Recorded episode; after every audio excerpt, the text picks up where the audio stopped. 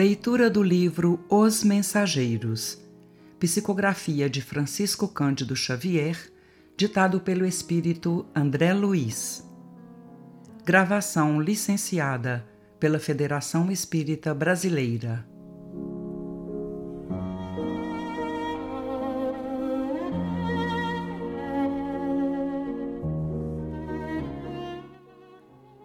Capítulo 13 Ponderações de Vicente Não estava farto de lições, mas para o momento havia aprendido bastante.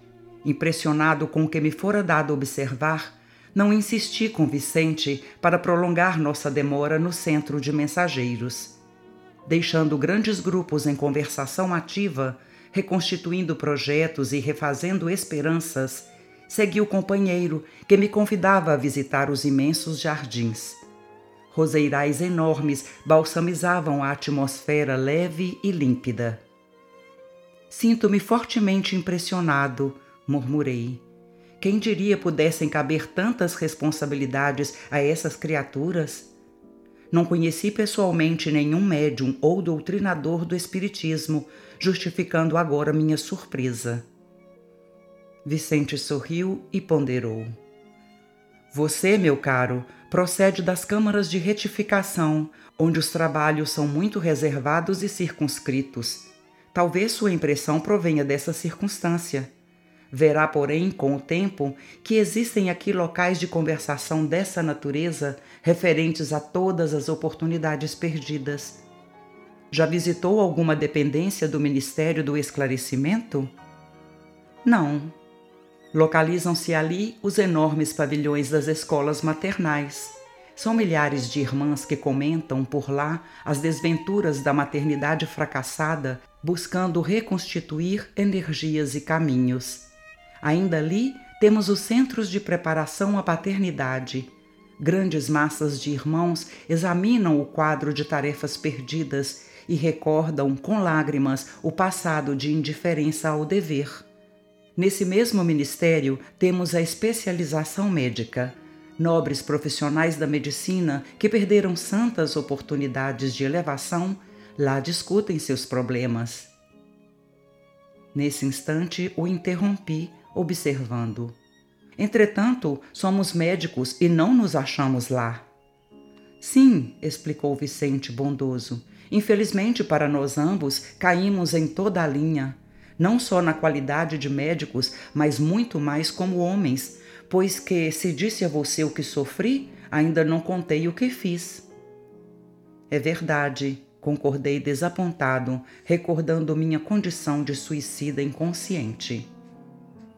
Ainda no esclarecimento, prosseguiu o companheiro, temos o Instituto de Administradores, onde os espíritos cultos procuram restaurar as forças próprias e corrigir os erros cometidos na mordomia terrestre. Nos campos de trabalho do Ministério da Regeneração, existem milhares de trabalhadores que se renovam para a recapitulação das grandes tarefas da obediência. Somos numerosos, continuou sorridente, os falidos nas missões terrestres, e note-se que todos os que hajam chegado a zonas como nosso lar devem ser levados à conta dos extremamente felizes. Temos aqui dois ministérios celestiais, como o da elevação e o da união divina, cuja influenciação santificante eleva o padrão dos nossos pensamentos sem que o percebamos de maneira direta. O estágio aqui, André, representa uma bênção do Senhor, e por muito que trabalhássemos, nunca retribuiríamos a esta colônia na medida de nosso débito para com ela. Nossa situação é de abrigados em verdadeiro paraíso pelo ensejo de serviço edificante que se nos oferece. Quanto a outros companheiros nossos, fez longo hiato e continuou.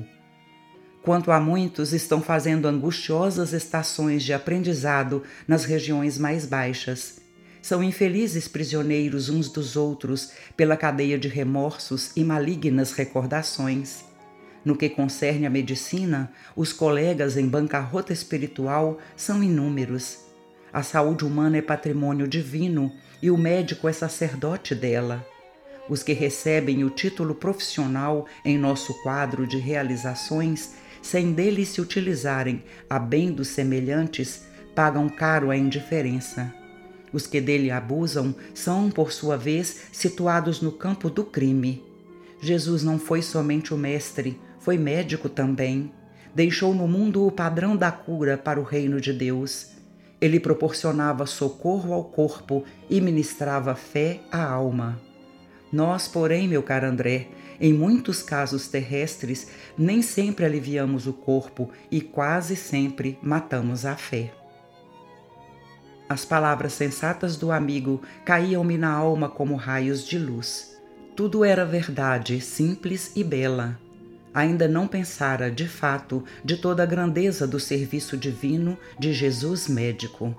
Ele expulsara febres malignas, curara leprosos e cegos de nascença, levantara paralíticos, mas nunca ficava apenas nisto. Reanimava os doentes, dava-lhes esperanças novas convidava-os à compreensão da vida eterna. Engolfara-me em pensamentos grandiosos quando o companheiro voltou a falar. Tenho um amigo, nosso colega de profissão, que se encontra nas zonas inferiores há alguns anos, atormentado por dois inimigos cruéis. Acontece que ele muito faliu como homem e médico. Era cirurgião exímio, mas tão logo alcançou renome e respeito geral impressionou-se com as aquisições monetárias e caiu desastradamente. Nos dias de grandes negócios financeiros, deslocava a mente das obrigações veneráveis, colocando-a distante na esfera dos banqueiros comuns. Não fosse a proteção espiritual, essa atitude teria comprometido oportunidades vitais de muita gente.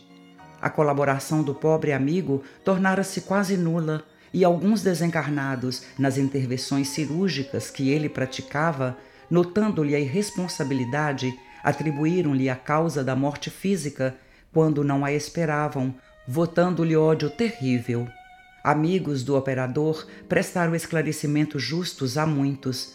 Entretanto, dois deles, mais ignorantes e maldosos, perseveraram na estranha atitude e o esperaram no limiar do sepulcro.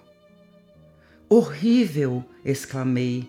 Se ele, porém, não é culpado da desencarnação desses adversários gratuitos, como pode ser atormentado desse modo? Explicou Vicente em tom mais grave. Realmente não tem a culpa da morte deles, nada fez para interromper-lhes a existência física, mas é responsável pela inimizade e incompreensão criadas na mente dessas pobres criaturas porque, não estando seguro do seu dever, nem tranquilo com a consciência, o nosso amigo julga-se culpado em razão das outras falhas a que se entregou imprevidentemente. Todo erro traz fraqueza, e assim sendo, o nosso colega, por enquanto, não adquiriu forças para se desvencilhar dos algozes.